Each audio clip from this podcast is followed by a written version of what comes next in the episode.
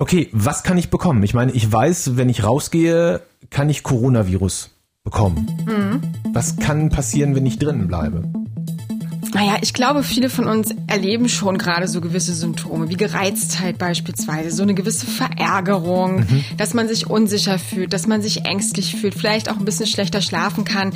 Das sind relativ typische Symptome von einer sogenannten akuten Belastungsreaktion. Die geht aber relativ schnell wieder vorbei und ist jetzt auch nichts, was unbedingt behandlungsbedürftig ist. Dennoch sollten wir darauf achten, dass wir nicht auch in eine soziale Rezession vielleicht hineinrutschen und soziale Beziehungen äh, uns vielleicht ein bisschen schwerer fallen in Zukunft und ja, die Einsamkeit ansteigt.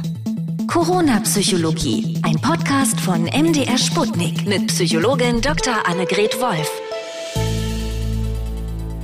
Es besteht tatsächlich für einen geringen Prozentsatz der Bevölkerung laut Studienlage die Gefahr, beispielsweise einer Depression zu erkranken oder auch eine posttraumatische Belastungsstörung zu entwickeln. Das heißt eben auch so Symptome wie das, was wir gerade erleben, nur dass das viel längerfristiger dauert. Also dass es wirklich sich über Monate, Jahre lang hinwegzieht und dass man auch immer wieder so dieses, dieses Trauma, dieses Gefühl, eingesperrt zu sein, irgendwie niemanden mehr zu sehen und so ängstlich zu sein, dass man es auch immer wieder erlebt.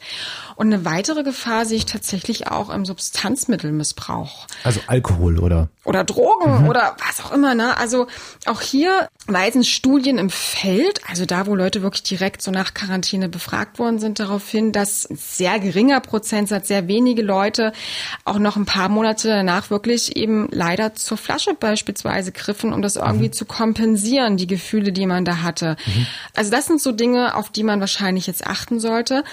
Also das Risiko ist nicht zu unterschätzen, an, an psychischen Störungen und entsprechenden Symptomen zu erkranken. Aber ich glaube trotzdem, dass ein Großteil von uns, ein sehr, sehr großer Teil, da sehr gut durchkommen wird und vielleicht nicht so schnell wieder in den Alltag hineinfindet, aber auf jeden Fall keinen psychischen Schaden von sich trägt. So langsam aber sicher kommen einige Menschen darauf, dass es ja möglicherweise auch irgendwas mit unserer Psyche macht, wenn wir jetzt so zu Hause rumhocken und ja. Deswegen wollten wir mal darauf hinweisen. Richtig. Und wir diskutieren ja ganz, ganz hart die Risikogruppen, die wir eben bezüglich der Infektion haben, ne, bezüglich ähm, des Virus haben und der Erkrankung. Aber genauso sollten wir eben auch Risikogruppen diskutieren in Bezug darauf, wer eine psychologische Störung entwickeln kann oder eben da doch relativ gut durchkommt. Wir beide haben gerade zusammen die Pressekonferenz der Bundeskanzlerin gesehen. Ja. Guten Tag, meine Damen und Herren. Was sie da sagte. Ja. Erstens, die Bürgerinnen und Bürger werden angehalten, die Kontakte zu anderen Menschen außerhalb der Angehörigen des eigenen Hausstandes auf ein absolut nötiges Minimum zu reduzieren.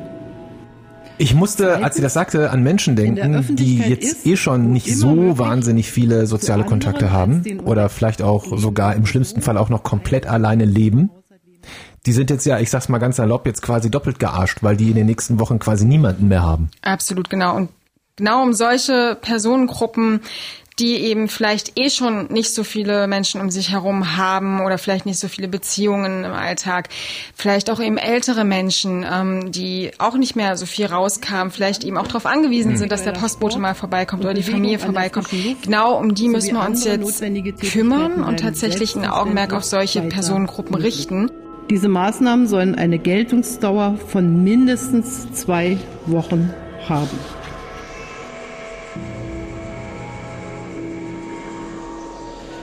Genauso aber auch Leute mit psychologischen Vorerkrankungen tatsächlich, weil die Gefahr laufen, jetzt dadurch noch mehr belastet zu sein.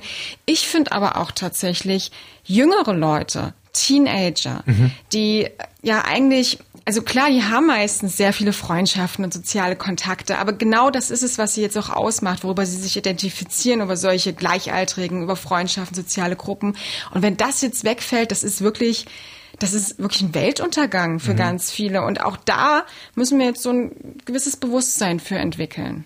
Ja, wir haben dafür auch ein Beispiel, ne? Du warst beim Mitteldeutschen Rundfunk in dieser Fernsehsendung. Ja. Und da gab es eine Videonachricht mhm. von einer 18-Jährigen. Genau. Damit haben und so eine Videobotschaft hat uns hier erreicht.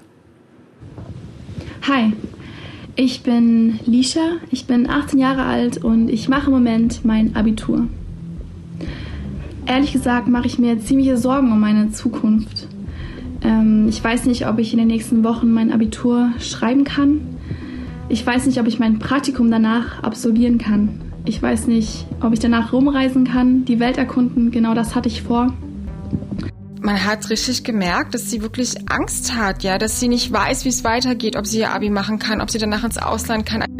Es ist alles ähm, so ungewiss und das macht mir echt Angst. Also diese ganzen Pläne und Träume, die so für, für Menschen in dem Alter natürlich auch so enorm wichtig sind mhm. und was die Freunde machen und was die Freunde denken.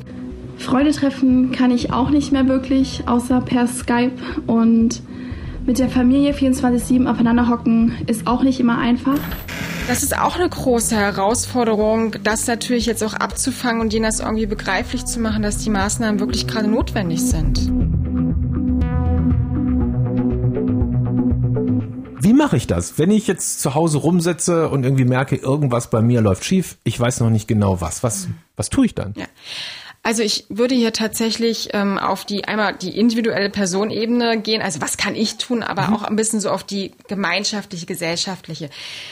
Was kann ich tun? Naja, trotzdem in Kontakt bleiben mit Menschen natürlich, weil das ist ja das, was wir jetzt so schmerzlich vermissen und was wir jetzt eben auch nicht mehr machen dürfen, physischen Kontakt mhm. suchen. Aber wir können ja auf dem technischen Weg zum Beispiel Kontakt suchen oder auch mal wieder ganz klassisch Briefe schreiben an Omi und Opi.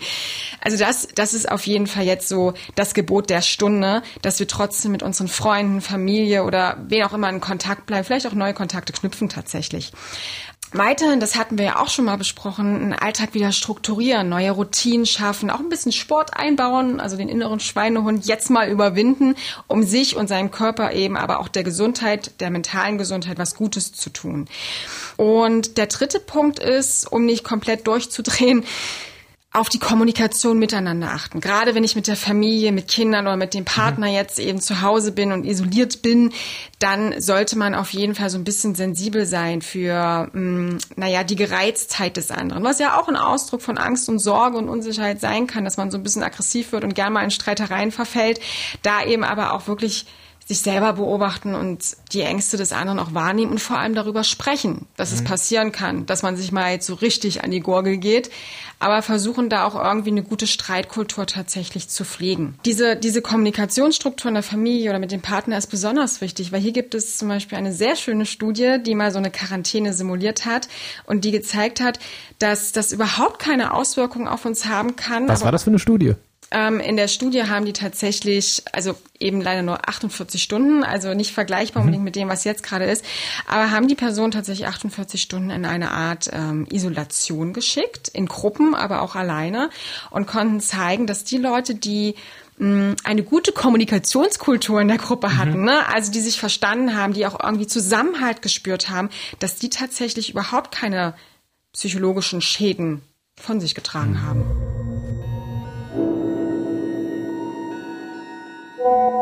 Hallo Anne, hallo Raimund, hier ist Merle aus der Redaktion.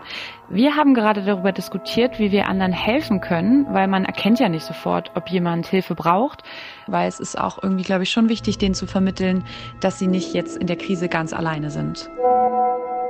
Wie, wie regel ich das oder wie können wir alle das regeln. Ja, auch genau das, das ist eine Verantwortung, die wir jetzt ähm, übernehmen können, dass wir genau auf solche Personen eben achten und da vielleicht dann doch öfter mal anklopfen mit genügend Abstand natürlich, mhm. ja, oder mal ein Briefchen oder ein Foto oder so reinwerfen, hey, wie geht's Ihnen? Mhm. Also das ähm, da möglicherweise auch tatsächlich von Behörden zum Beispiel psychologische Hilfe angeboten wird, dass man mit denen in Kontakt steht, in Kommunikation steht und dass man eben darauf auch achtet, dass da keine Symptome möglicherweise ähm, ja, sich entwickeln. Mhm.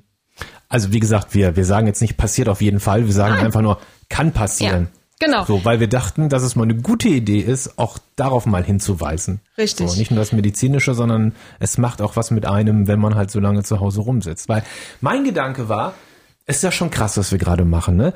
Es gibt ja solche Situationen schon im Real Life, Leute, die irgendwie in der Antarktis forschen oder die auf der ISS irgendwie ein Jahr lang um die Erde kreisen und da mehr oder weniger alleine sind, aber die werden aus Zehntausenden von Bewerbern gezielt ausgesucht damit sie das überstehen. Und jetzt werden wir da alle quasi so reingeworfen. Also ich glaube, dass ein Großteil von uns da sehr gesund durchkommen wird. Ne? Mhm. Also, dass man natürlich schon ein bisschen Probleme hat, wieder in den Alltag hineinzukommen und dass man äh, vielleicht auch erstmal so ein bisschen desorganisiert ist und vielleicht auch ja, Schlafschwierigkeiten hat.